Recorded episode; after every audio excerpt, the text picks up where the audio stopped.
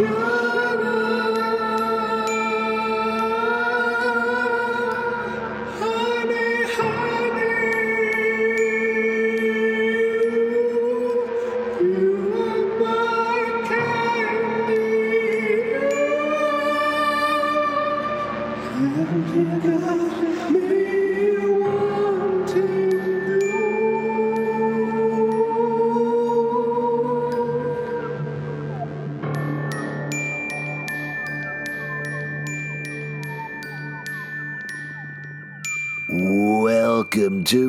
Riverdale After Dark, a podcast about the CW's Riverdale that's gonna hit you in the head with a rock. We're gonna do it, and you're gonna oh, die. Oh, that's fucked I'm up. man. Alex, I'm Pete.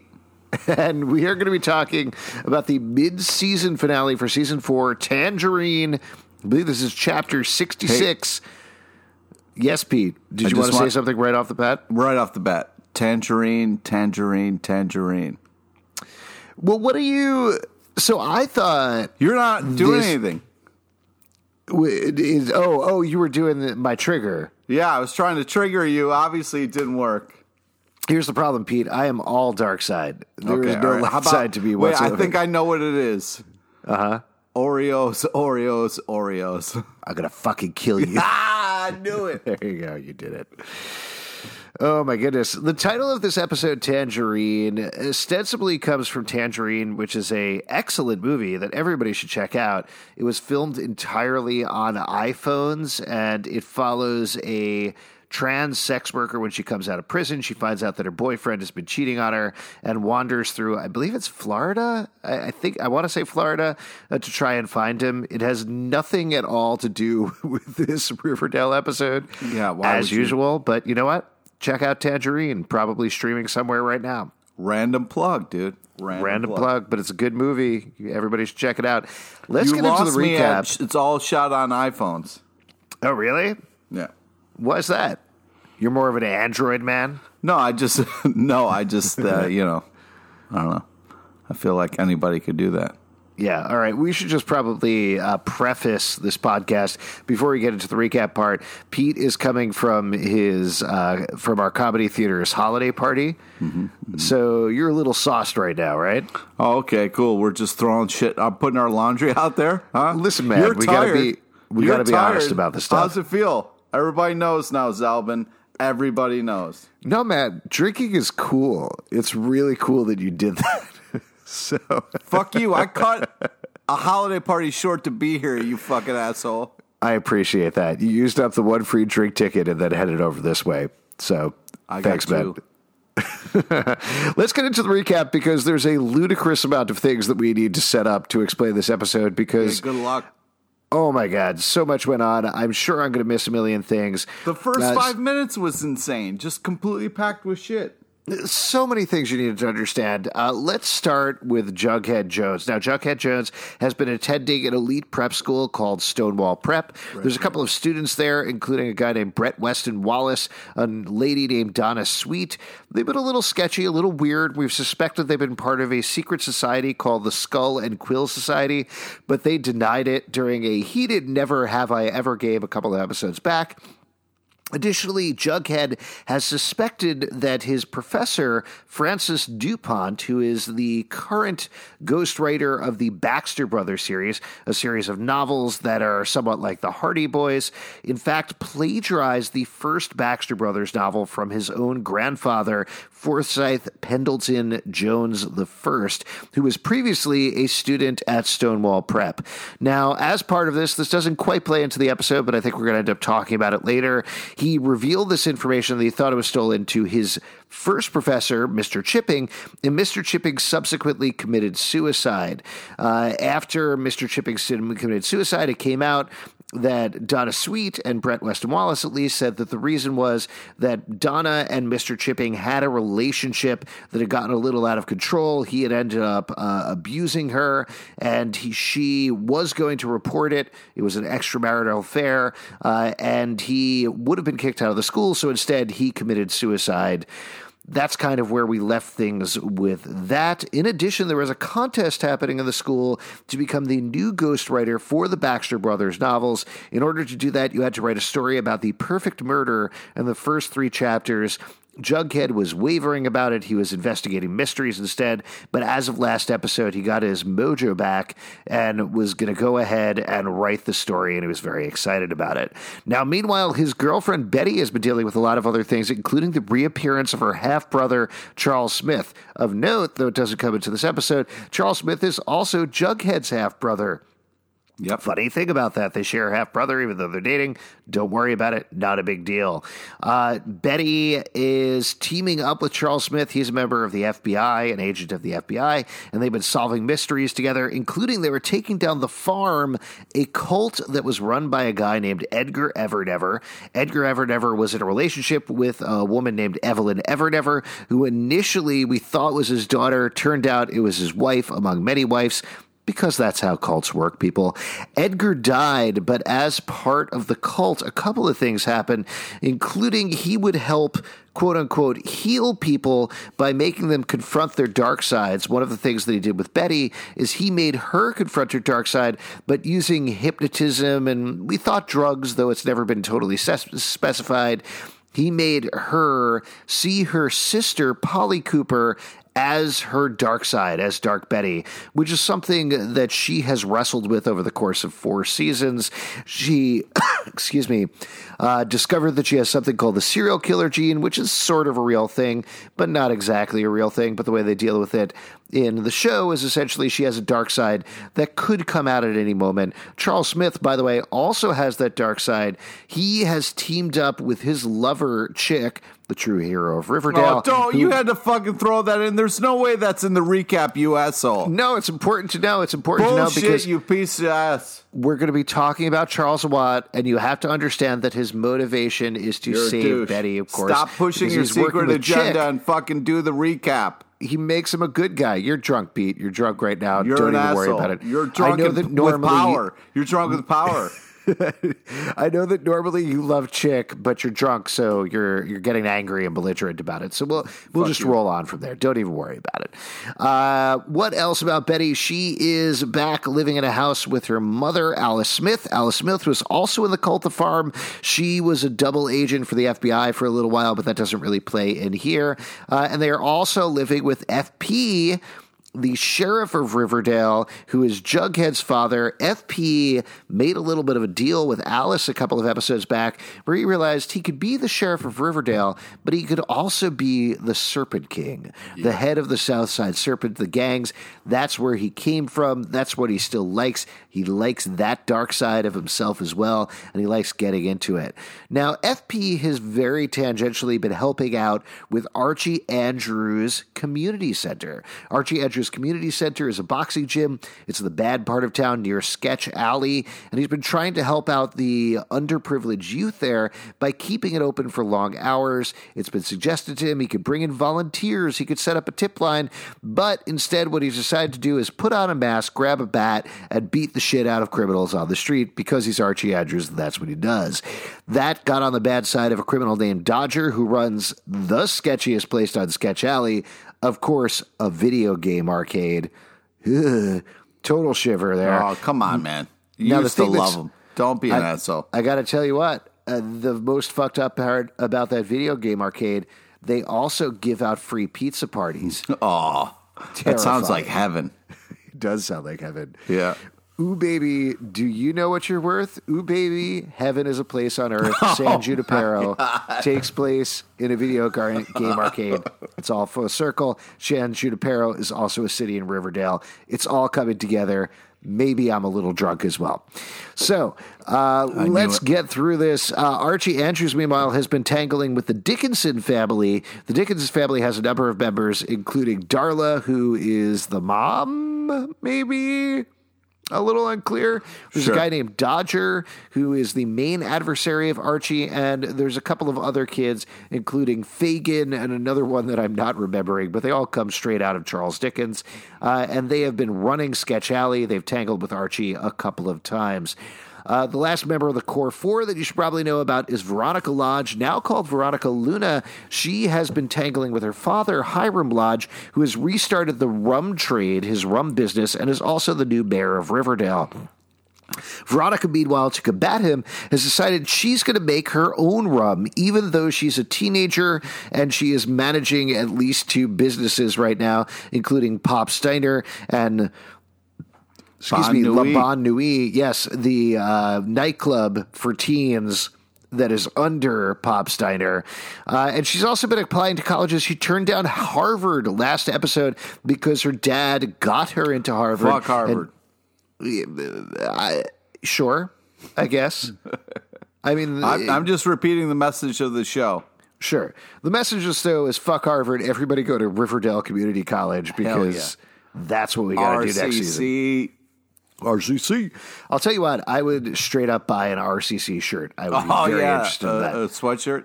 Yeah. Absolutely. That would be fantastic.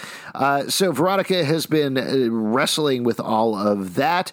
You should also probably know about what's going on with Cheryl and Toni. Now, Cheryl has been living in a house with the corpse of her brother, Jason Blossom. This As actually came from her time in the farm, similar to how Betty was seeing her dark Betty self on Polly Cooper. There was a visual cue there uh, Cheryl was dealing with her own trauma, which was the death of her brother Jason Blossom in the first season, by seeing the dead. doll. Well, we'll get to the doll in a second. By seeing the dead brother of her body, Jason, she decided to stick with it and take her brother Jason and bring him back to Thistle House, where she lives. She also had a creepy sailor doll named Julian, who she thought until recently was her third triplet, who she ate in the womb, and his spirit was do. haunting the doll. Yeah, very normal stuff. Uh, she found out, thanks to Mrs. Burble, the school guidance counselor, that in fact not none of that was true. And her girlfriend Toni has been very supportive. The, The, greatest girlfriend of all time, this Toni Topaz. She- Come on. Legitimately, I love my wife. Toni Topaz is a better girlfriend. Oh. You can't say stuff like that. You I mean, it's true cannot. though. Nobody is more supportive than Toni Topaz. Toni Topaz is all ninety percent support, ten percent she goblin. I think we could be I pretty clear about, that, but right? that woman is very amazing in a lot of ways. Uh, all right, let's get into it because there is so much, as you mentioned, that went on this episode. So it kicks off with something that I was really surprised about. Now, it kicks this off. is when I knew it was going to be batshit crazy. Is when it starts with low key, like, oh, by the way, Jughead, thanks for reading two sentences of your story. You win the contest. If that is like. We've been waiting on that for a while. If they just threw that in first, then this this episode was just insane from then on. So the crazier part about it, though, is he reads his submission to the Baxter Brothers mystery contest, and it ends with uh, the boy in the river. So clearly, like he got into Stonewall Prep by writing a story about the Gargoyle King, a real thing that happened to him, and masquerading it as fiction. And here, his Baxter Brothers mystery is just about Jason Blossom. Yeah. So he's just writing shit that happened to him. Hey, what man? Write what you know. Why are you mad at him? That I'm guy's got he's like like- he's gonna be writing. He's gonna be a professional writer, and you're just jealous. Yeah, I guess I am. I wish I was Jughead Jones Yeah, writing my insane, convoluted novels in Pop You do? Actually, I do wish that. Yeah, I do it. Uh, so he wins, and DuPont loves it, gives him the contract. Brett Weston Wallace, super pissed about it, doesn't like that at all. Yeah. Uh, but the caveat that he learns here is in order to get the contract, DuPont is very specific. Buddy, you got to play by the rules. Rules. And if Jughead is not good at one thing, it's writing novels. But the second thing is playing by the rules. you're an asshole, Yeah. but you're right. I mean, it's true. It's He true. hates, that guy hates rules. he does hate rules. He also heavily suspects DuPont at this point. We'll get to what actually happens, or maybe actually happens in a second. But as we jump all over the place, we find out Veronica hasn't gotten into Dartmouth. And that was I- her backup school. Her backup school is Dartmouth. What was your backup school, Pete? Oh fuck. Uh, RCC. RCC, Riverdale Community College. You're goddamn right. Yeah. Ah, I wish I had gone for that. My backup school was Yale. you went Cornell and your backup school was Yale? I mean, not exactly. I actually, the only schools that I applied to, I applied to Cornell, early decision. We talked about this on the last episode. Yeah, we did. I applied to Cornell early decision. I applied to Yale. That was my reach school. And I It's was funny like, how we keep talking about you going to Cornell. It's weird how that. it's keeps coming. weird how that keeps coming up Yeah. totally naturally in conversation. I don't know if it's that natural. Very naturally. Nope. Uh, yeah, my, my safety school was uh, the SUNYs. Like I applied to Yeah. the SUNY thing. So would have just gone there. But instead, I went to Cornell University, an Ivy League college. But that's not important to the episode. uh, Hiram Razazer says she's not going to get to Columbia either Yeah. and suggests she goes to Riverdale Community College so she can have time to launch her rum empire. Now, This this is really starting to bother me because Veronica keeps being like super smart and aware of her dad, but then also like every time she thinks she's a step ahead, her dad gives her like super clues of what he's doing, and then she's completely shocked by it. Oh, good luck with your live interview in person with the person from Columbia. I sip some tea, look at the camera. Come on, Veronica, come on. he also frankly has good ideas like if she is going to start her rum empire if that's what she is planning on doing Yeah, because yes. she keeps telling him his pl- her plan. well but what i'm saying is like he's the shitty part is he's right like she should go to riverdale community college if she wants to start a rum empire also she Whose side are you on? i'm on hiram's side Oh, hiram Chic penelope they're the best characters in the show pete what do you think about that You're an evil fuck. I like Hal Cooper. I like the Gargoyle King. I like Clifford Blossom. I'm running out of characters. Dodger. I like Dodger. All right, stop. Okay, I'll stop. Uh, so then we jump over to FP and Archie. A very funny scene where FP, FP, finally being a good sheriff for once, walks up. Hey, up. is this you? yeah, yeah, shows him a me. picture of the vigilante, and Archie's like, "Yeah, it is me." Way Yeah. to be, Arch. Way to hold out there, buddy. Archie, zero guile whatsoever, just straight up is like, yes, uh, I'm the vigilante. And there's actually a great line in here. So they continue to use Fred Andrews' death as a thing to power Archie's storyline. Yeah. And I don't know. I maybe I'm being a little bit of a sucker, but it keeps working for me on an emotional level. Like they're really drilling into it. And this was specifically about Fred, obviously, not Luke Perry, but there's a line that Archie says where he says, People die changing tires on the side of the road.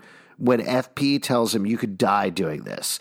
So Archie's like, if I can help some people, what does it matter? We could die at any point, but he's clearly tying it back to his dad. But at the same time, as he realizes towards the end of the episode, it's destructive behavior, right, Pete? Yeah. I just think though, I I right now it's really tugging at the heartstrings, but if they keep doing this for a long time, it's going to get annoying. But right now it really makes a lot of sense. It does make a lot of sense, but this also this episode very much feels like a turning point in that storyline.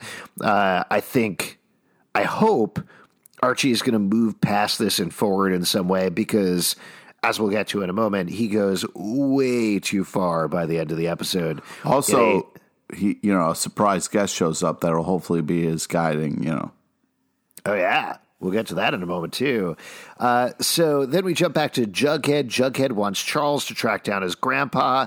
Uh, then we jump over. There's so much. I, I wrote down so many things. Like this is the most the liquor I- store license gets revoked. I, this is maybe the most notes I've ever written down for an episode because so many things happened this uh, week. Uh, but yeah, Pop reveals that the liquor license has been revoked. Uh, Veronica is like, we're going to fight it in the long term, but in the short term, uh, we're going to host a big party blowout.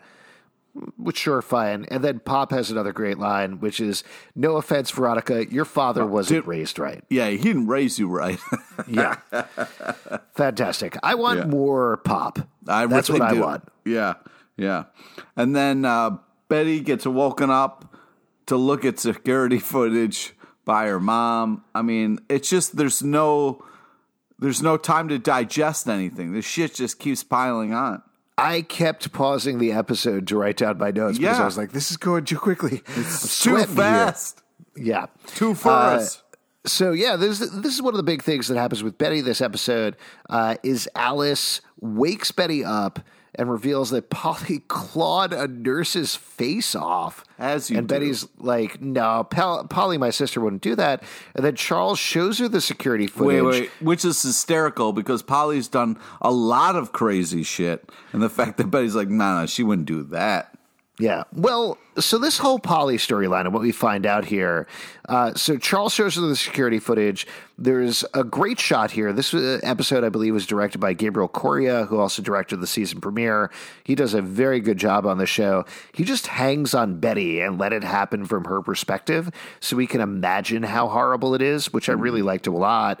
Uh, and she goes to Polly, who's tied in the bed, and Polly doesn't understand what's happening, doesn't remember anything, sobs and says she doesn't do it. I didn't do it. I didn't do it over and over again. This suggests to me the thing that a lot of people sus- suspected, which is that Polly probably didn't call Betty on Halloween either, right? Oh, I don't. Yeah, that's a good, interesting choice. I didn't think about that. But you can't. I mean, there's a difference between like. I mean, because sometimes she's making a lot of not smart choices, but this time, uh, by the way she was reacting, you could really tell that she was. She didn't do it. And Polly, picked mean. up on yeah. that.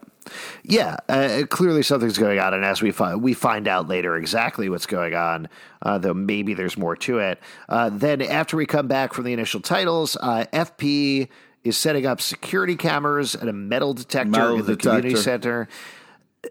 It is crazy to me. But what's crazy is that's for Archie's mom.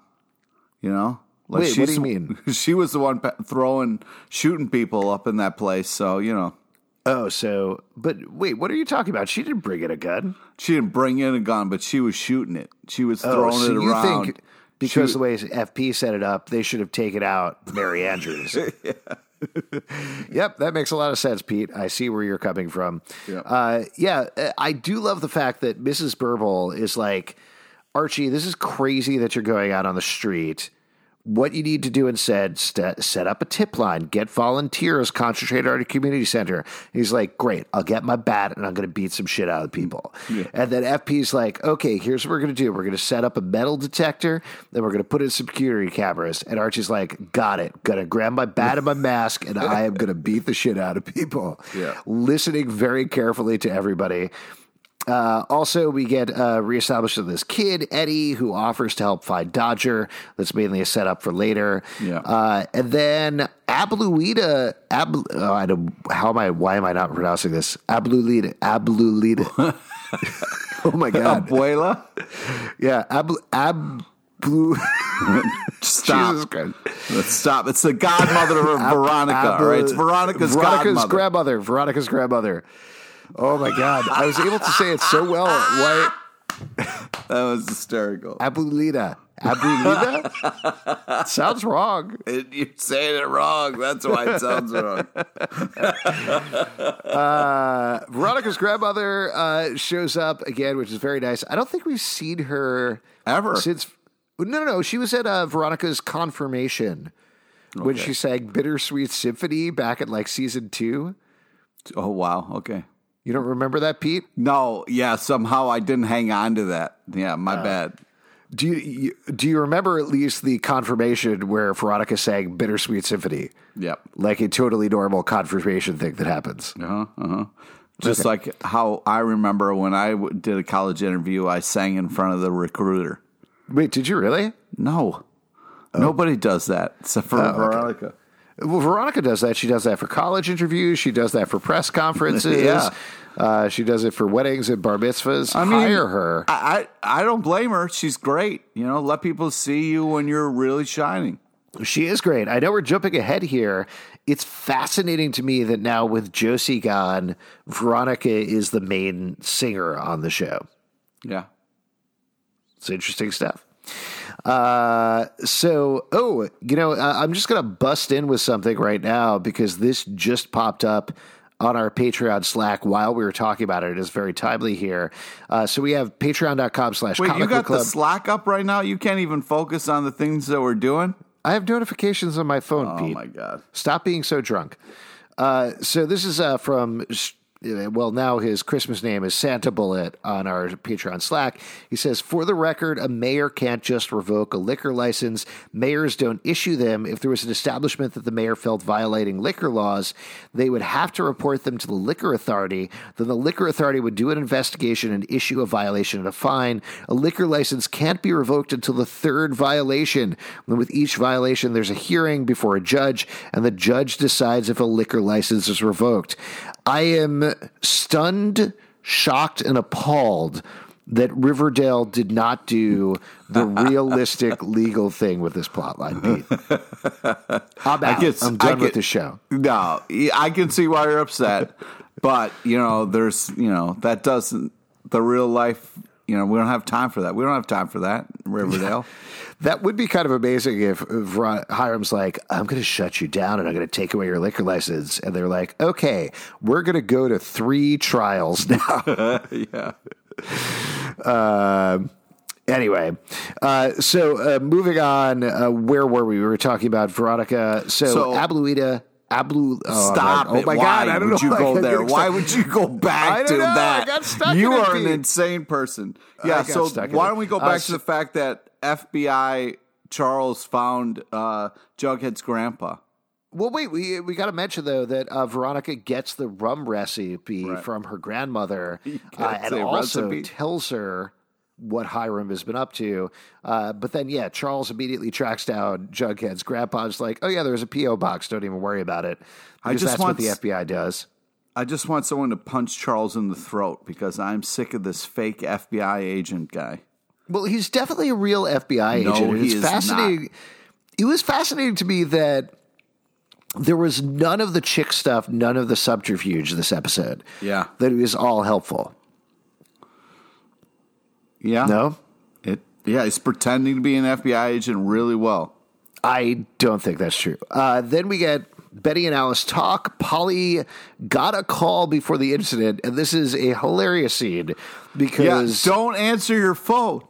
Yeah, Betty's like, it seems like a phone call that she got right before that forced her to try to kill Nurse Betty. Ring, and ring, cut her up. ring. And then there's a phone call, and Betty's oh. like, go get that phone call.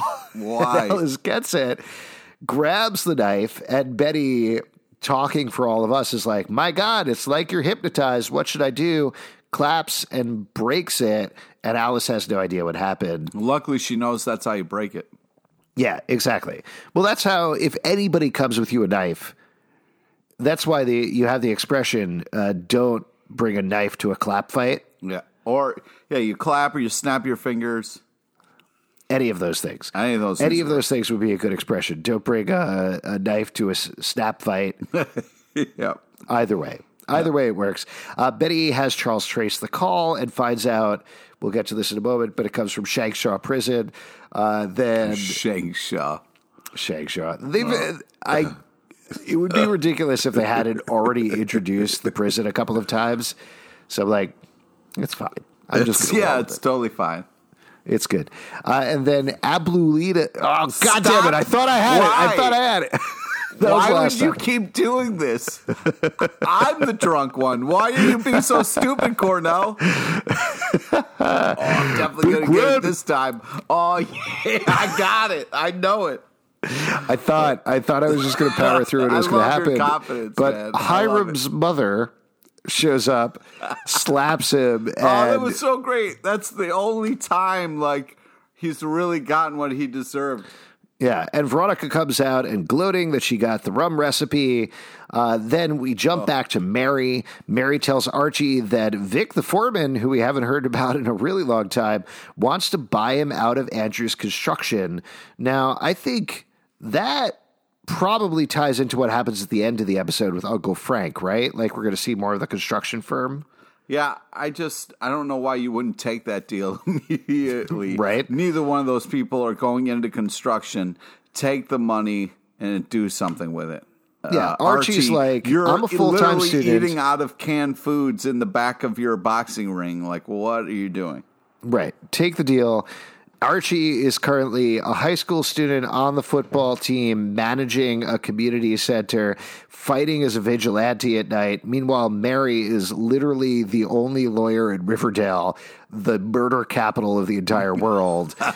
so they're busy. Just sell the business. Don't even worry about Yeah. it. It's fine. But I think we are going to see that play in when it comes back in terms of this is the legacy that Fred left. Are they willing to give it up? Which I think is dramatically dramatically fruitful potentially. We'll see what happens. Well, don't you don't you dare say your catchphrase. It's I swear to. God, Pete. Uh, and then Archie gets a call from the kids. They were attacked by Dodger. Uh, then we find out that the person who is doing there's some weird autocorrect. What was synopsis? What what did, what did I mean? Hypnosis. Hypnosis. Hypnosis corrected to synopsis. synopsis? That's crazy. Uh, so Evelyn is doing the hypnosis because they're the farm techniques. That's No. what Betty figures out. the that was an unbelievable editing job on the show where it cut to Evelyn being like took you long enough. That was hysterical. Absolutely fantastic. It's Really great. well I'm so glad to see her back. We will get to her in a second because she doesn't show up for a little bit. Yeah. Uh, but first, Jughead finds his grandpa, and his grandpa is played by an bus. Played by an actor called Timothy Webber. He's living in a bus. Uh, he uh, we've mentioned this before, but you probably recognize him from Once Upon a Time, where he played the apprentice. Uh, and I thought this was a great introduction. I loved him living in a bus. I loved him pointing the shotgun at Jughead and then bringing him in, popping beers and drinking. I thought that was fun. What did you think of this performance? I think it was great. I mean, it was just uh it was one of those things where it was like uh it was a little upsetting to me how casual Jughead was with all of this. Like obviously he's shocked or whatever, but like there he is, you know, just kind of like chilling. And it was just uh Jughead was just like Hey, what's up? Well, I think Jughead's in mystery mode at this point, right? Like he's trying to figure out what's going on at Stonewall to the point where he doesn't care about. Forsyth says to him, "You probably want to know what went down with your father. You probably want to know why I left. All these things." And Jughead's like, "I don't care. Tell me what would happen with Dupont in these books." And what I liked about this episode, even though about Jughead's plotline in this episode, even though I don't believe it in the long run, is a lot of it was about wearing down Jughead, where he's always looking for these mysteries and trying to solve this stuff. And this episode was about uh, sometimes there's no mystery to solve. Sometimes it's just the easiest, simplest explanation right in front of you. Alex, Alex, let me just ask you a question. Yes, if Pete. Your Yes, father Peter. told you horrible stories about his father and how he beat him and was horrible and left the family, and then you ran into the guy. Like, wouldn't you be upset? Wouldn't you be like, "What the fuck?" Like, step on his neck, do something. Like, just Step on his neck? yeah, fuck that old guy. Like he really Yeah. fucked over Jughead and uh, you know his father. Like it would have been nice to see some kind of emotion instead of casual dude. Like, hey, I'll probably never see you again after this. But like, hey, what's what's the deal with the your writing? You know, Yeah, I think, you know, if I thought about it realistically, if I met my grandfather for the first time, I'd probably curb stomp him. Yes. Is that what you're suggesting? I think that, yeah, that's a that's reasonable. a real greeting. That's a family greeting. yeah, just uh, classic American history X type greeting. Yeah, you Just know, just like open up his mouth, put his front teeth on on the sidewalk, and then stomp on the top of his head. You know what I mean? Like a real greeting.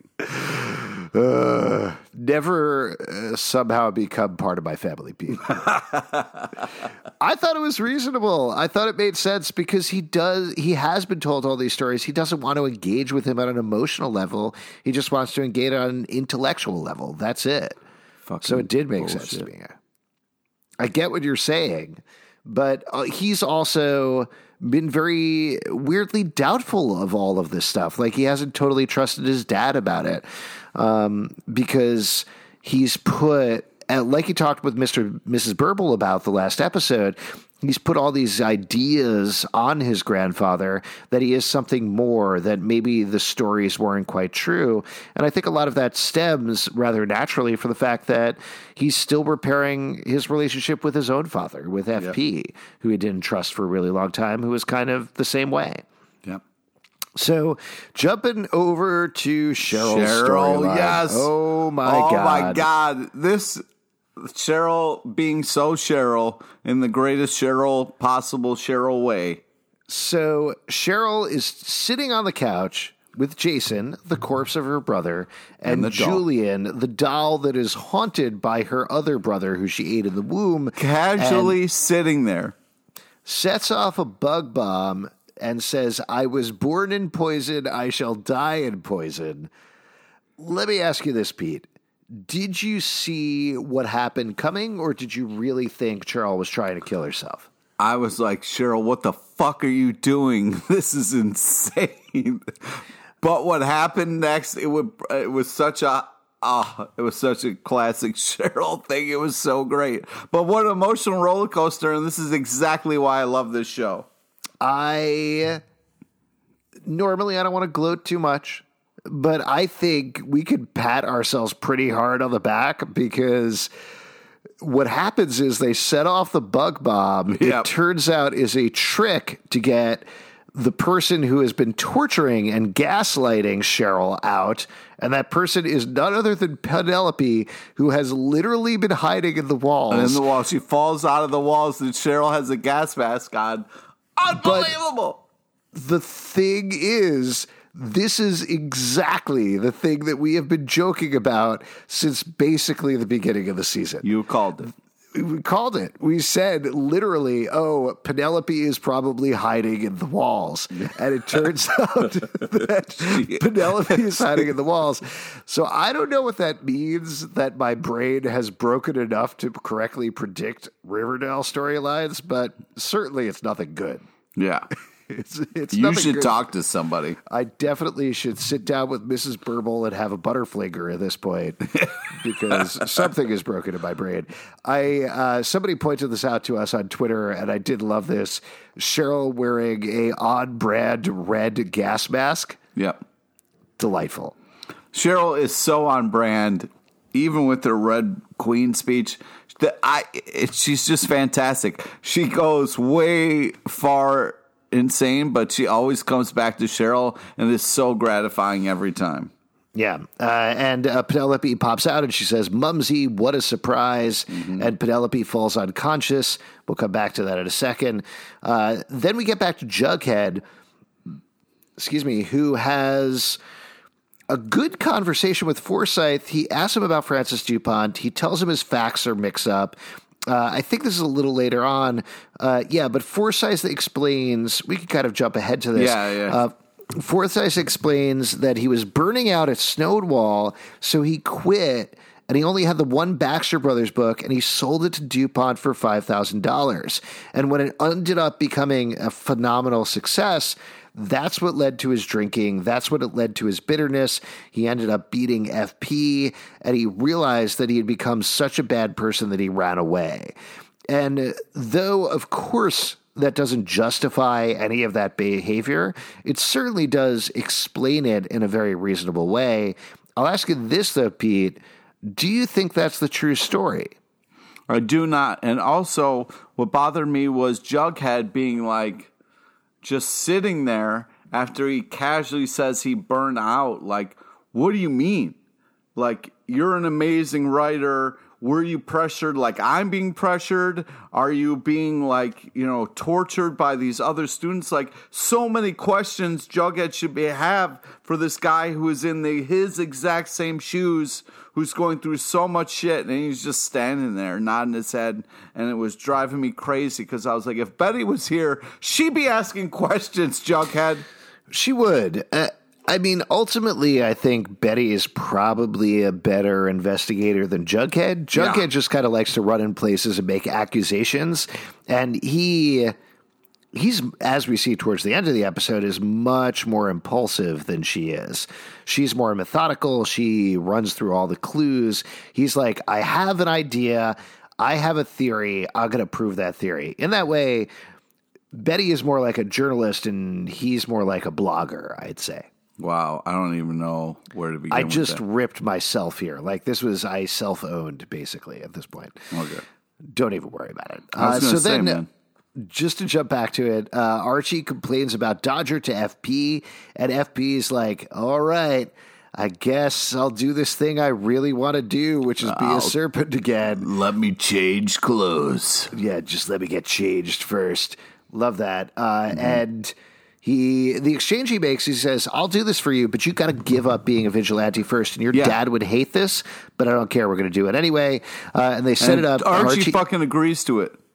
Archie agrees to it and then backs out of the agreement. Fucking like a- asshole. like a little asshole. Yep. Uh, Archie approaches Bill and Fagin Dickinson. Bill was the other one. And then enter FP wearing Now, the serpent on, jacket. dude. This was fantastic entrance, and then that headbutt. Come on, that headbutt though. Oh, It's great. He's listen. I love Skeet Ulrich. He, please let's proud, utilize the skeet more. Come on. I am proud of FP as a character for raising his station and becoming the ridiculous sheriff of Riverdale. Skeet Ulrich is so much better as a Serpent King. Yeah.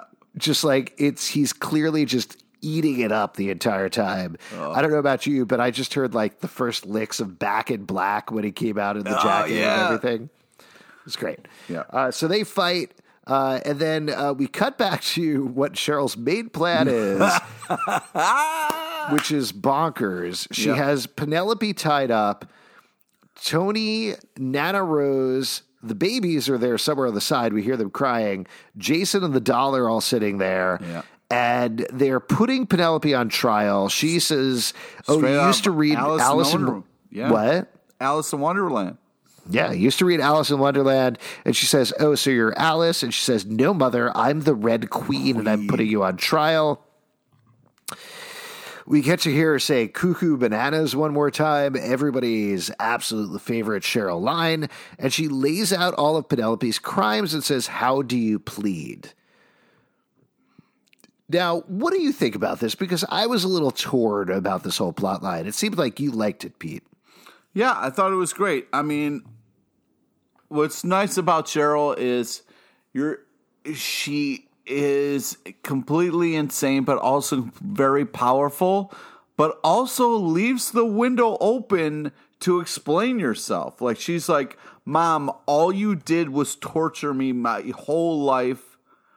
And instead of just throwing her into the sex bunker right away, she was like, I'll give you an opportunity.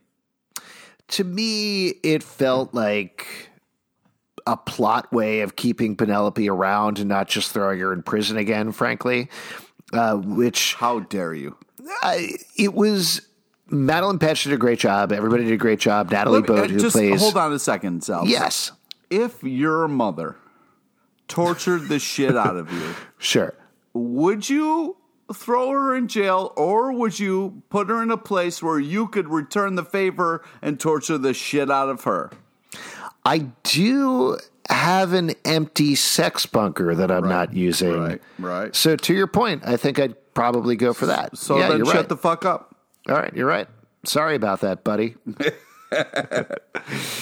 uh, then we cut back to FP and Archie hanging out at Pops. They say, "I gotta fe- say that felt good." Yeah. Uh, FP and Archie do the Predator thing. Yeah. Love that. They do the So Predator great. handshake. That, it's fun to see them having fun together. It is fun. It's fun to see FP. He shouldn't be doing that or encouraging that in any way. But Uh, he explains that. He was like, Your father's rolling over his grave, but, you know, I think he'd understand, which I really agreed with. Yeah. Uh, and then we jump back to the Jughead and Forsyth scene that we mentioned earlier. Uh, Jughead explains that he thought DuPont was killing people, and Forsyth laughs at him.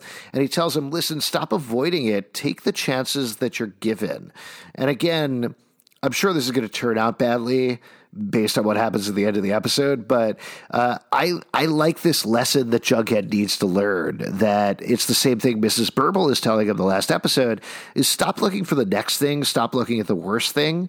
Figure out what you have right now is good and be happy with it. Well, first off, I want to say that maybe uh, a little bit of underlying that is you should appreciate Betty more. But okay, sure. But also, I was really How hope- often, real quick, Pete? How often should you appreciate Betty? as often as you possibly can.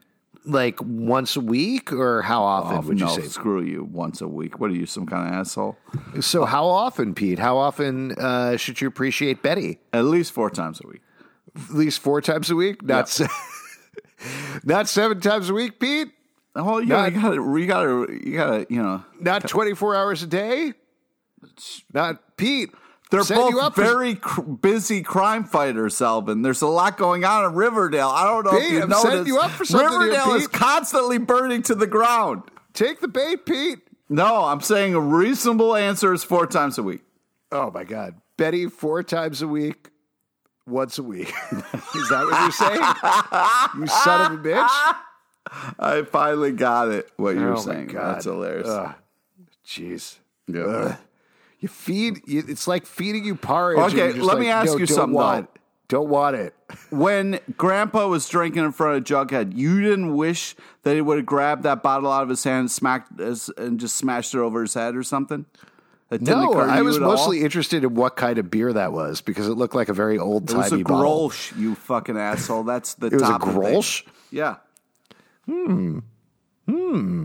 I'd love to drink with uh, Forsyth Pendleton Jones the first. That would be fun. He would beat you. Oh, the stories he'd have. Oh, you're fucking unbelievable. So let's jump to the scene you mentioned earlier. Betty confronts Evelyn in the prison. Evelyn reveals uh, that there was an activation that turns everybody into Betty, and they their goal is to kill Dark Betty. Uh, so Yes, Pete. Let's just talk about how obsessed this cult is with Betty. Yes, They're not obsessed with so. Archie. They're not obsessed with Jughead. It's Betty all day, every day, because she's the best. And this is Edgar Evernever's vengeance from beyond the grave that Evelyn is just kind of seeing through. Mm-hmm. Mm-hmm. Basically, and she says, Elegant isn't it? Uh, Betty says, You're a psycho. And there's a great reaction from Zoe de Grand Maison, who plays Evelyn, where she says, You're a psycho. And then she just goes, mm, Yeah. and That's it. I love that. Just I, nodding and kind of enjoying it. I love that they're keeping her around. Like I know you don't like characters like this, Pete, but I love having these random villain characters like Evelyn, who does such a good job on the show, just there to pop up when we need them. I think that's a lot of fun. But she also reveals that the trigger word is tangerine three times. Classic Candyman or Beetlejuice rules. Oh, yeah. And she taunts Betty with it. She says, Tangerine, Tangerine, Tanja. And Betty hangs up the phone in the prison, runs away. Then we cut back to Pops, where shades of season two, a gunman comes in to Pops and shoots FP, and Archie can't save him. Just it like seemed- how he, almost seemed like Archie pushed him in the way of the bullet. I don't think that's what happened. no, but he pushed him out of the way and he still got shot, which yeah. says Archie's It was weird that Archie shouted, Take him instead. Yeah. which was rude. Uh, but yeah, it was the same thing that happened with Fred back at the season two finale. So we got a uh, you know an echo there. But FP is totally fine. He's like, whatever, got shot, no big deal, don't regret anything. Pops and, needs th- a metal detector. And then we got what I thought was the funniest moment in the entire episode, where Archie and FP are like, um, uh, I don't know who it was. It was a mask. I think it was Dodger. Maybe it wasn't Dodger. And then Fangs, who nobody has talked about the entire episode. Nobody has referred to in weeks at this point episodes. Last time we saw him, he was just getting deprogrammed from a cult. Yeah. Walks in and it's like, "Yeah, it's Dodger, and uh, you got to go take him down." And everybody's like, "What the fuck are you doing here, Fangs? what is happening?" Random fang sighting. Random Fang sighting. Uh, he's a serpent again, I guess. Yeah, rocking the serpent jacket like nothing happened. Yeah, and then FP Thanks. like, Aren't "You're you married to Kev? What's up, bro? I don't know what's going on. FP is like, you're on thin ice, Fangs. And they're like, for what? What's happening? Oh my god. Fangs. We need the Fangs backstory. Don't, don't just leave us. You've got a lot to answer for. Yeah, where's Sweet Pea? Is also, he still what's in the going tent? on with the farm? You were there. Where's Jelly Bean for that matter? Is she still playing Minecraft? What's going on? Fangs, We're all- we've got a lot of questions, Fang. Fangs, come back, Fangs. Oh, man. Anyway, Archie immediately leaves to go get Dodger before he leaves town because Dodger is going to flee town. Even though like, he promised FP, still went against Classic. Archie, though. Uh, then we jump over to Charles, who says the trigger word to Betty three times. He's like, "Well, better test it, figure out what's going on." Uh, and Yeah, great idea, Charles, you fucking asshole. Let's just trigger Betty a bunch of times. well, nothing happens. Which, uh, granted, though, this makes me think that Charles, Chic, and Evelyn are all working together Oh, do you think? You think so? to save Riverdale. Is the second part of that oh my sentence? God, you're fucking. Oh, I don't know hate how yet, but we'll we'll you figure it out. so much. Uh, we jump back to Cheryl. She's looking for a reason to spare Penelope's life, wants to know why she was always so cruel. Uh, was it because she's in love with Toni? And there's a great line from Penelope where she says, It wasn't your happiness with the she goblin I wanted to destroy, which Oh. harsh to Toni. Super harsh. And they cut to Toni, and Toni was actually a lot cooler than I thought she would be about it. Yeah. I. She Goblin throws me a little bit because I felt like Goblin was kind of like a catch all term for goblins, but it turns out there's goblins and she goblins. So that rocked my whole world. Okay. All right. Wow. Thanks for Uh, opening up about that. I would just like Toni to stand up for herself a little bit and like maybe backhand the mom. You know what I mean? This should have, uh, there should have been a lot more slapping in this episode, I think, Yeah. across the board. Yeah. Uh, she is upset. It turns out Penelope is upset because, in the craziest way, that Cheryl is happy with Jason. and she oh. says, If I can't be happy with Jason, nobody can be. So Cheryl says, You know what? I'm going to send you somewhere horrible. You're not going to prison. You're going to be punished. You're guilty. You're going to go to the sex bunker where literally we've stored corpses. there has been crazy candle sex. You don't want to live there, and that's where you're going to be. It smells terrible. And I can't yeah, just- imagine how that smells. And just to bring it home, yeah, Cheryl brings Penelope back to the bunker. She wakes up there. She locks her down there. Uh, we don't get to see it, but I assume a couple of kids who have signed up on the sign up list are like, oh, is it not our turn right now to have sex in the sex bunker? uh, there's also a weird look. Was that sh- Marvin the Martian as a kid? Was that what that I accent don't was? feel a need to clarify Oh what is going God. on with my amazing impersonation speed.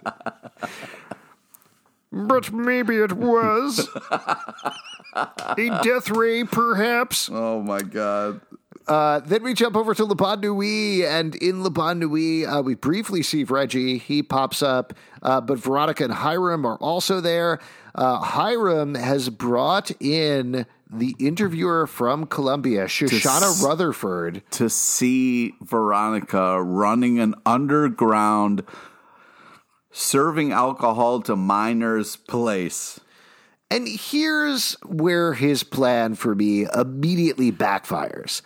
Because as actually happens there, in a weird, ridiculous way, but there is no recruiter who'd be like, oh, you're a teenager who runs two thriving businesses in a small town while still getting high enough grades to potentially be able to get into Harvard. That's bad. No, but it's also Ill- illegal what she's doing, right? I mean, like she's not serving people. I, I, I guess. I don't know. I think like that's the sort of thing that college admissions eat up. Like they love that. And, is that how you got into Cornell? You were like, listen, I'm running an illegal sex dungeon, and I should get into Cornell. Yeah, I basically was like, "Hey, I'm snorting a crazy amount of cocaine right now. What do you think, Cornell? Let's do it. They're doing it on the commons, so let's go." My God, don't bring the commons into your weird ass shit. Sorry to sell out the former mayor of Ithaca. Hey, man, Ithaca hours, man. Come on. Yeah, you know what I'm talking about. Yeah. You do know what I'm talking about, Pete. Uh, then we go back to Archie. The Dickinsons are getting out of town, but Archie approaches them with a bat. Dodger's like, forget the gun of the bat. We're going to have a brawl. And we get a Oh. classic. This Classic. was so great. This is fun. Uh, this was way less disturbing than the last time we got this when Cheryl and Toni were having very graphic sex at the same time Archie was Bless fighting. And I was like, you know, somebody's going to get a fucked up fetish out of this. Uh, here, we just get to see Archie and Dodger brawling while. Excuse me, Veronica and Kevin are singing Saturday Night is All Right for Oh, Fighting. Oh, it's so great. And the way Switchblade really lined up there, that was unbelievable. super What fun. are the I thought this was a fun cover. I thought the choreography was fun. I I like this quite a bit. Also, it's great to see Kevin doing handling business, killing it a little bit. You know, Let him do more. He was supposed to be the MC of the cabaret. Yeah. Come on. Let him, let him show up more. Let him do more stuff. Uh, but Archie, in the meantime, nearly kills Dodger. Darla, who's his mom or girlfriend, unclear, is sobbing and screaming. Um, and Archie's like, I said, all. Yeah, I'm gonna. I said I'd kill him. I said I'd break him. He'd never walk again. But of course, all the kids are there to see what Archie is doing, and Archie realizes he's gone too far. Which is weird because if I was that those kids, I would be like, "This is the coolest place I've ever been to, and everybody should come here." Yeah, cooler even than the video game arcade with the free pizza parties that makes me do crime. And then back at Nuit, Hiram does a very rude slow clap and reveals that he has patented the rum recipe and shuts down Veronica that way. And just to wrap up Veronica's storyline, she talks to Miss Rutherford, who explains they're always looking for people with good stories and ask her to tell her story. And so it sounds like maybe she's going to get into Columbia, which is interesting. I don't think it's going to happen, but it does set up what's going to happen on February 5th, which is we're going to see a crossover episode between Riverdale and Katy Keene, where Veronica is going to visit her friend Katy Keene in New York before the premiere of Katy Keene. Uh, and I think she's going to do that in order to check out Columbia and see if that's a school she wants to go to. Do you- but ultimately, Do you think the fact that you know too much ruins your enjoyment of the show? Yes. no, no, it doesn't. I, I think, like uh, in this case, it's totally fine. Um, but yeah, I think we are going to see like her visit Columbia, check it out. But ultimately, I'm getting more and more convinced that they're all going to end up in the same place next year. But- RCC. RCC. Uh, then uh, where were we? We're back with Betty. Betty sees herself, her little self, coming out of the door of the house. Little Betty points to Caramel the cat. Now, back in the day, she was forced to kill Caramel the cat, who got As- hurt by Hal you do. Cooper, her serial killer father. Uh, and Betty looks down. She's got the nail marks in her palm. How'd you feel about that, Pete? It was great to see those again. Great. Yeah. It's awful. No, Dark Betty, let's get it. Come on. No, that's bad. That's bad for her. That's bad for everybody. No way, man. You're wrong. Bad for Betty, bad for Riverdale. Vote me in 2020. No more Dark Bettys. That's what I'll say. Uh, and then uh, Jughead visits FP in the hospital. Archie approaches but hangs back. Uh, and Jughead tells FP what he learned about Forsyth uh, and that he feels bad about being a bad dad. Uh, and then, uh, yeah, so just to kind of wrap that up, uh, he's like, hey, do you think you would want your grandpa to visit you? And FP's like, well, I'm here for a day. If he comes by, I can't stop him.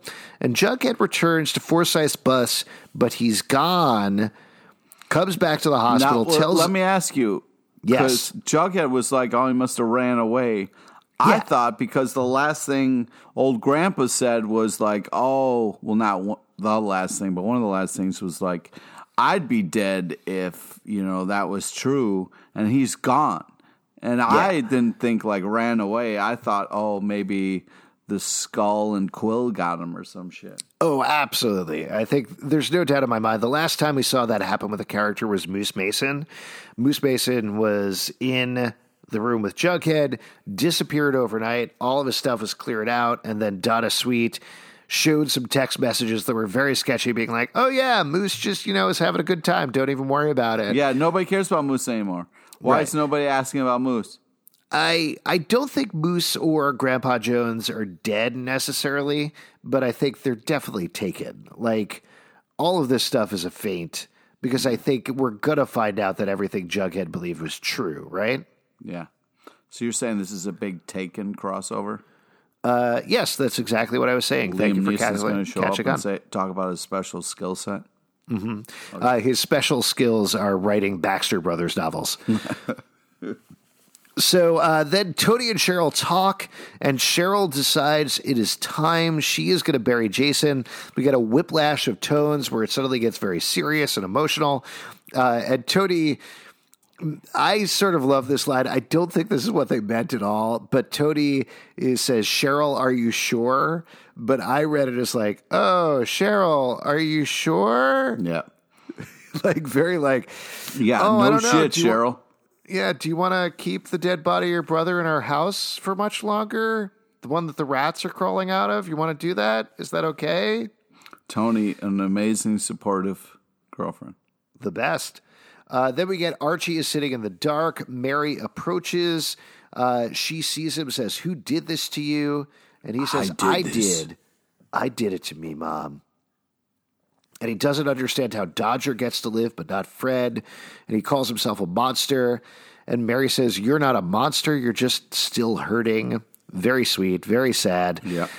Uh, and then we jump over to Jughead. Jughead gets back to school. He signs the contract to do the Baxter Brothers novels.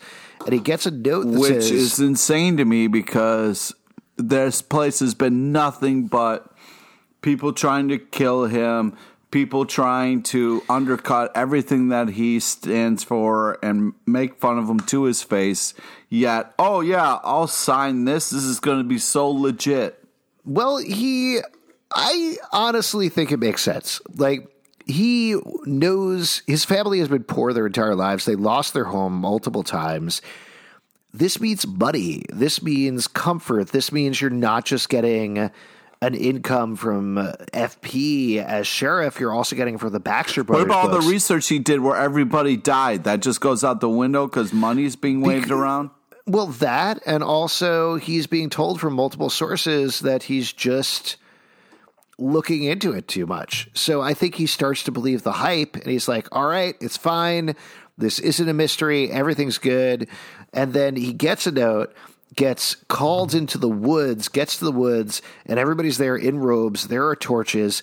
They want him to sign the Dark Book of the Dark Lord on his No, 16th no, birthday no, no, and pledge himself to the Dark Lord and wrong- become a full witch. show. Oh, is that the wrong show? Yeah. Oh, okay. So he gets into the woods and he says, "This is the part where you kill me." And they say, and Brett says, "No, you ass! It's an initiation," which I loved. They hand him a skull. Because most of the time they have been trying to kill him. Sure. Uh, he smashes the skull, and inside is a Quill and Skull pin, and now he's in the Quill and Skull. Was that a little disappointing for you? Because I was like, if that's just the fucking quill, I'm going to be pissed, and it was. I all of this is to make us think what Jughead thinks now, which is that nothing is wrong. That that's all it is. Like it's basically to make us think that, this is just a classic secret society, nothing weird like, Jughead, and you might be crushing your grandpa's skull right now, man. I did think that. I don't think it's that though. But I think, if anything, it parallels what happens to Jughead in the last scene, which we'll get to in a moment. Uh, but first, Cheryl calls everybody, invites them to the Sweetwater River. Jason is in a boat. Everybody's looking on. Uh, Cheryl sobs and gives Jason a Viking funeral. The old Viking funeral, man. Come on. The on. old Viking Nobody funeral. Nobody does that anymore. I, you know, that's what I want. and I then want- we get a, a really. this- Sw- is that what you want, Pete? I want a Star Wars fucking Viking funeral, bro. That's you want me to put you on a pyre and set you on fire with your mask and everything? Yeah. I want to go out like Vader. You know you're not going to force ghost as a younger, hotter version of yourself, right? Fuck you, I'm not. then we get a very sweet line where Cheryl and Toni are sitting down afterwards, and Cheryl crying says, He was a good brother, Toni. I wish you could have met him for real, which I thought was very sweet and, sad. Toni doesn't say anything. Like, she wasn't like, you know, she could have said a cr- bunch of crazy stuff, but she said like the nicest thing possible. yeah, doesn't she say, I'm sure he was, or Yeah. something like that? Yeah, very sweet. Toni's the best. She's the best. Toni's best. the best. She's the best of us. She always was the best of us. Uh, and then Archie is presumably eating eggs in the gym or something like that, but he only eats eggs or maybe some of the crispy No, turkey looked from like Thanksgiving. beans out of a can he was eating between his legs. It was kind of Oh sad. man, classic Rorschach behavior. Uh, and then Uncle Frank enters. He's dressed like Fred, almost exactly. What are you? How are you feeling, Pete? What do you think about this? Hey, how the fuck does Archie not know about Uncle Frank? That was a big like. Wait, what?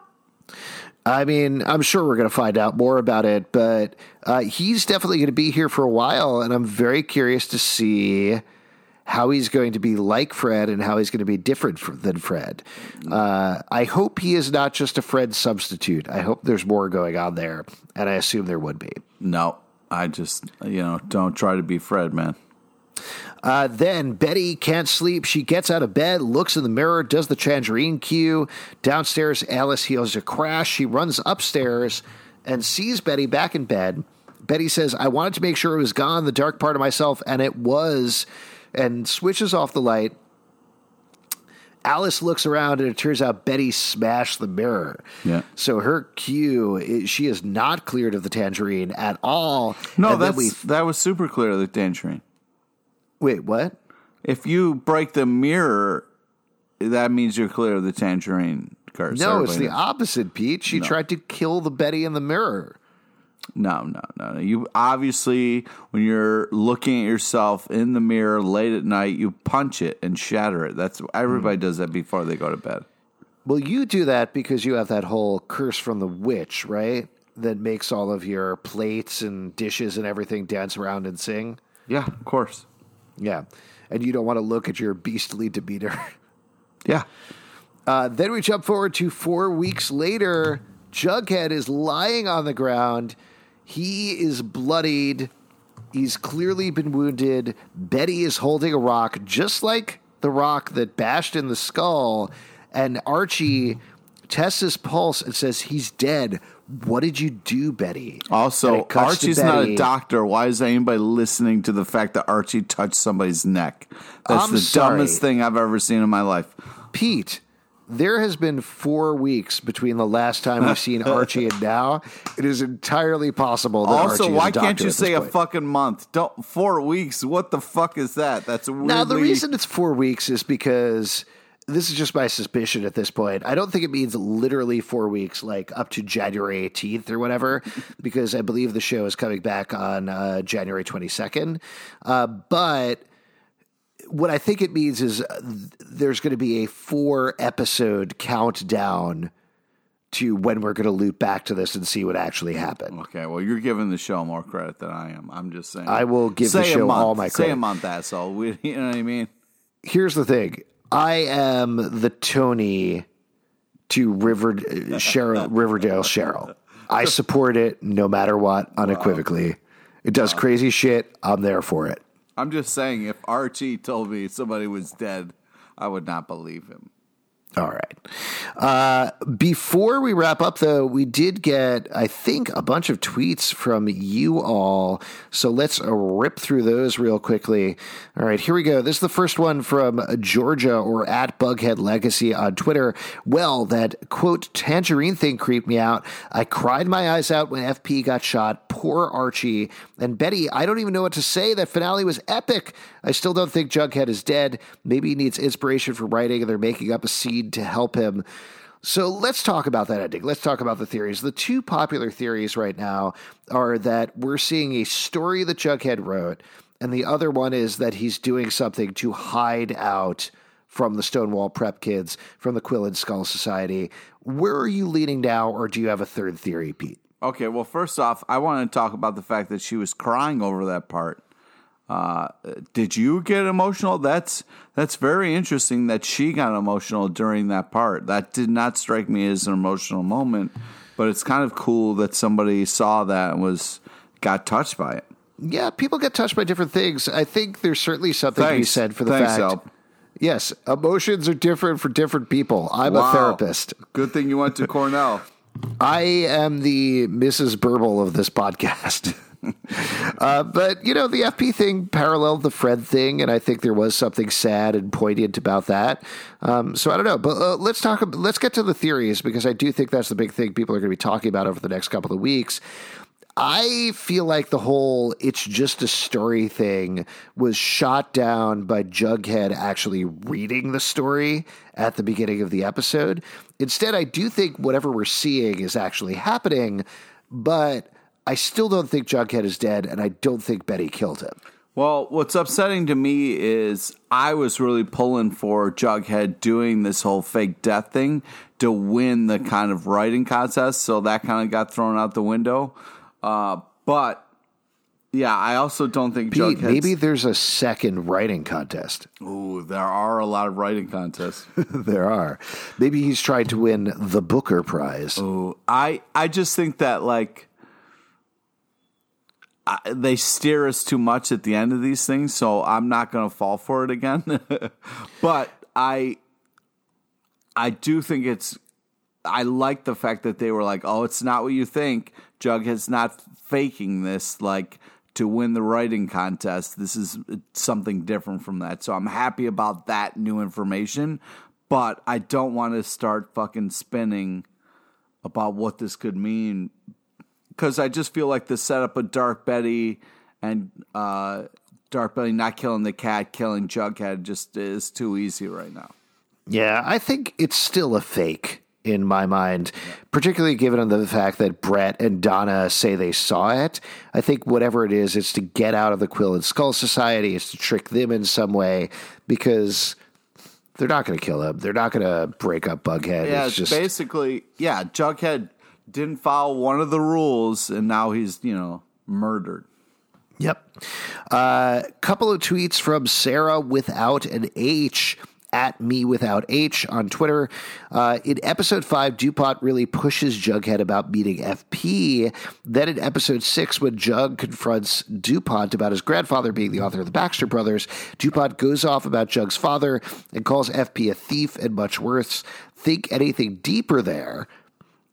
Well, that's do you think very interesting because maybe DuPont was like, hey, I could get Jughead to find his grandpa, and then I don't Hmm. have to worry about whether he's alive or dead. This guy will get to the bottom of this. I like that idea a lot, particularly because there is a Stonewall 4. There's four people that disappeared, and I think we're definitely not done talking about them. So there's a lot more going on with the Pendleton Jones family. Uh, also from Sarah without an H, I would like to think this has to do with Betty's hypnosis. She seems to be under, and maybe the gang is trying to convince Betty she did this. It honestly has me quite perplexed as to how they're spinning this. Uh, me too, just based on Betty's reaction there, which seemed very honest. Yeah. And it was also remind me of Polly being like, I didn't do this. Yeah. Uh, and then last thing she says, uh, sadly, he's not here for this one, but Justin should be happy. Betty killing Jughead clearly makes room for Barchi to happen. Uh, what do you have to say to that, Pete?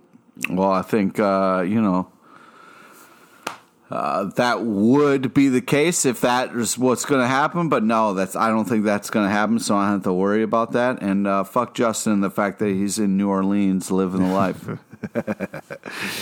Uh, maybe he's making his own personal Barchi happen with um, with a fan boat or an alligator or something like that. I don't know. I don't know much about. he's a New married Orleans. man. What the fuck are you doing, man? You you really think his wife is going to have problems with him cheating on her with a fan boat? Yeah, Okay. I cheating, think inanimate- cheating. if you're in a different different zip codes, different inanimate objects. That's what I always say. Okay, this is from Amdo at Adorny5 on Twitter. Uh, I got to stop saying Twitter. They're all on Twitter. Uh, no way Betty killed Jug, tangerines or not. I cried when FP got shot. Why did they do that to poor Archie? Well, lots of people Well, cried a with lot of FP. people crying when I- Interesting. Yeah. Uh, so glad Cheryl is finally free of Bubsy. It is on lockdown. And loving Kevin. Uh, I agree on that one in particular. We need more Kevin. Yeah, I that's want what more we need in the second half of the season. Yeah. And I like to the point that I was saying about Evelyn. I like having these villains around. So I'm glad they kept Penelope around. How do you feel, Pete? Yeah, just why do you want bad people in your life, Zalben? You ever thought about that? Why do They you make like me keep- feel good. I feel good by comparison. Yeah, you're fucked up, man. From Stephen Kaufman, how do you think Riverdale will handle the gang going off to college? Also, do you think that Betty killing Jughead is a way to get Barchi to happen? Lots of people think it's going to happen. I, I sort of, and we talked about this on a previous podcast. I sort of think maybe just in the sense of whatever fake they're doing to sort of double down on that fake. I think they might fake Barchi, rile friends fans up, make them scream and angry, and then reveal that was all part of the plan. Oh, that would be fucked up if they did that. It would. Yeah. I don't want to Uh, go on how- that emotional roller coaster. How do you feel? How do you think Riverdale is going to handle the gang going to college at this point? What are your thoughts? I, I, if, as we talked about, I'm super nervous about it because Saved by the Bell didn't do well with it. Um, I don't know because I, are they going to all hang out in a lounge and people going to come in to visit and like how is that going to work? Um, I don't know. Uh, I'm I'm not excited about them leaving a place where they're not all together. I think they're still going to be together. I think we're going to see.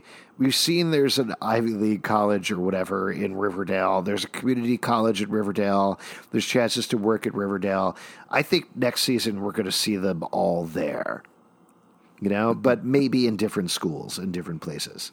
Cool. They they barely go to school as it is, Pete. That's true. They can just meet at Pops and hang out. I guess. Uh, this is a follow up from Ilaria Lafretti. When will Barchi happen, Hart? Now, I've said this on the podcast before. I am out of the Barchi guessing game because I've been wrong for three seasons so far. But, Pete, do you think, other than what we just talked about with this potential fake out theory, will Barchi ever happen? When No. will it ever happen? Let No, it never? go, people. It's a different beast. This is a different world. And Jughead and Betty are solid gold, so get on board. Solid gold. Do you know what gold is? It's the softest metal, Pete. Yeah. It's pliable and you can tear it apart even with your teeth. Wow. I was thinking a different scenario, but okay. All right. Uh, this is from a non echo at Lily Cole 905. I used to think it was Jug's story, but now I think it's a runaround for Donna and Brett to make believe he is actually dead due to something with the Secret Society. I have to say, my least favorite episode of the season. Way too much going on with these stories. Wow. Um, uh, I will agree that there was so much that happened this episode. I do love the theory that we're seeing Donna and Brett's story, not Jughead's story, particularly because a lot of fans probably already know this, but uh, Donna Sweett is based on an actual author, Donna Tartt, who wrote a book called The Secret Society that is about an elite school where a bunch of uh, preppies cover up a murder. And a lot of the things have been paralleling. Uh, what happens in the season back in the book. Also, Brett Weston Wallis is a parallel for Bret Easton Ellis, who wrote a book called Rules of Attraction, which is about another group of messed up preppies in a college. Uh, so I don't know. I kind of like the idea if there was a swerve there that they wrote this fanfic about killing off Jughead and turning Betty into a villain. I think that's fun. What do you think, Pete? No, it's not fun. Goes against everything we're doing here. But we did have a bunch of slower episodes, so at some point they got to go crazy with it.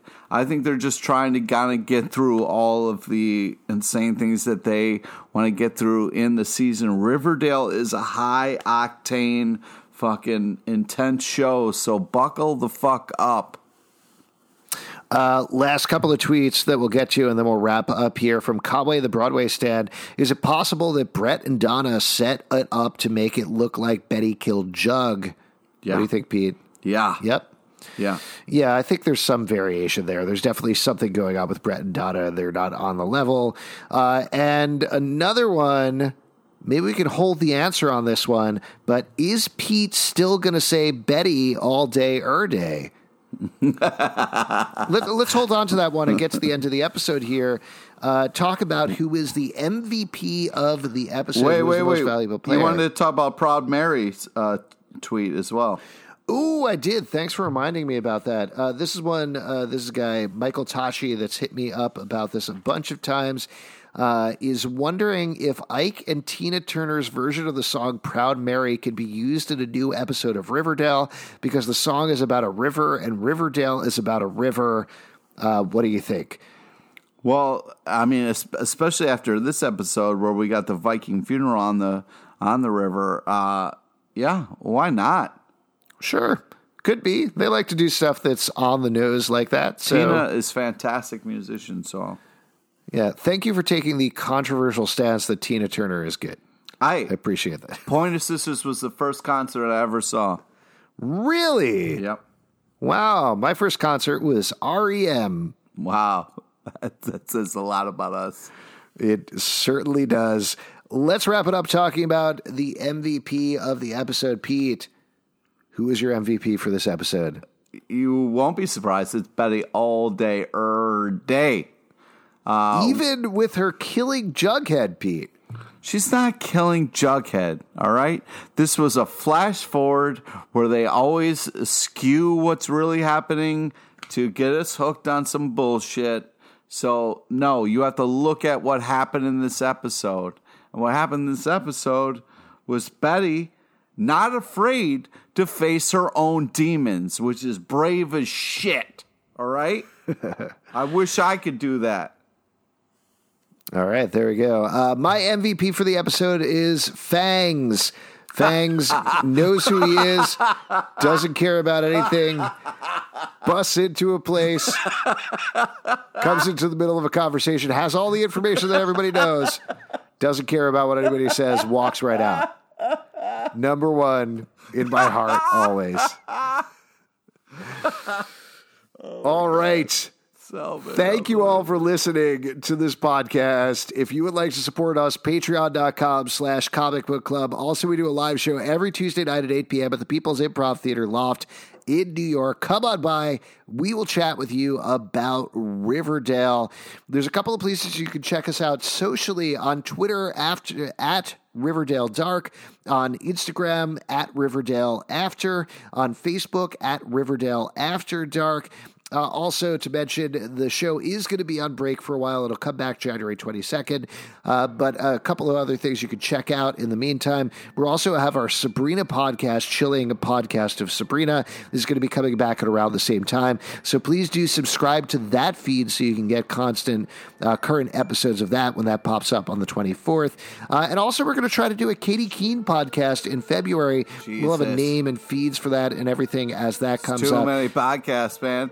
Never enough. Never enough. We're going to do uh, five other podcasts that I'll mention to you later, Pete. Fuck. But it's going to be a lot of stuff. Uh, but if you do want to check out all of our podcasts, go to comicbookclublive.com. You can subscribe and comment on this podcast. And please do comment because comments help us a lot on iTunes, Android, Spotify, Stitcher, or the app of your choice. And remember, we'll see you after dark.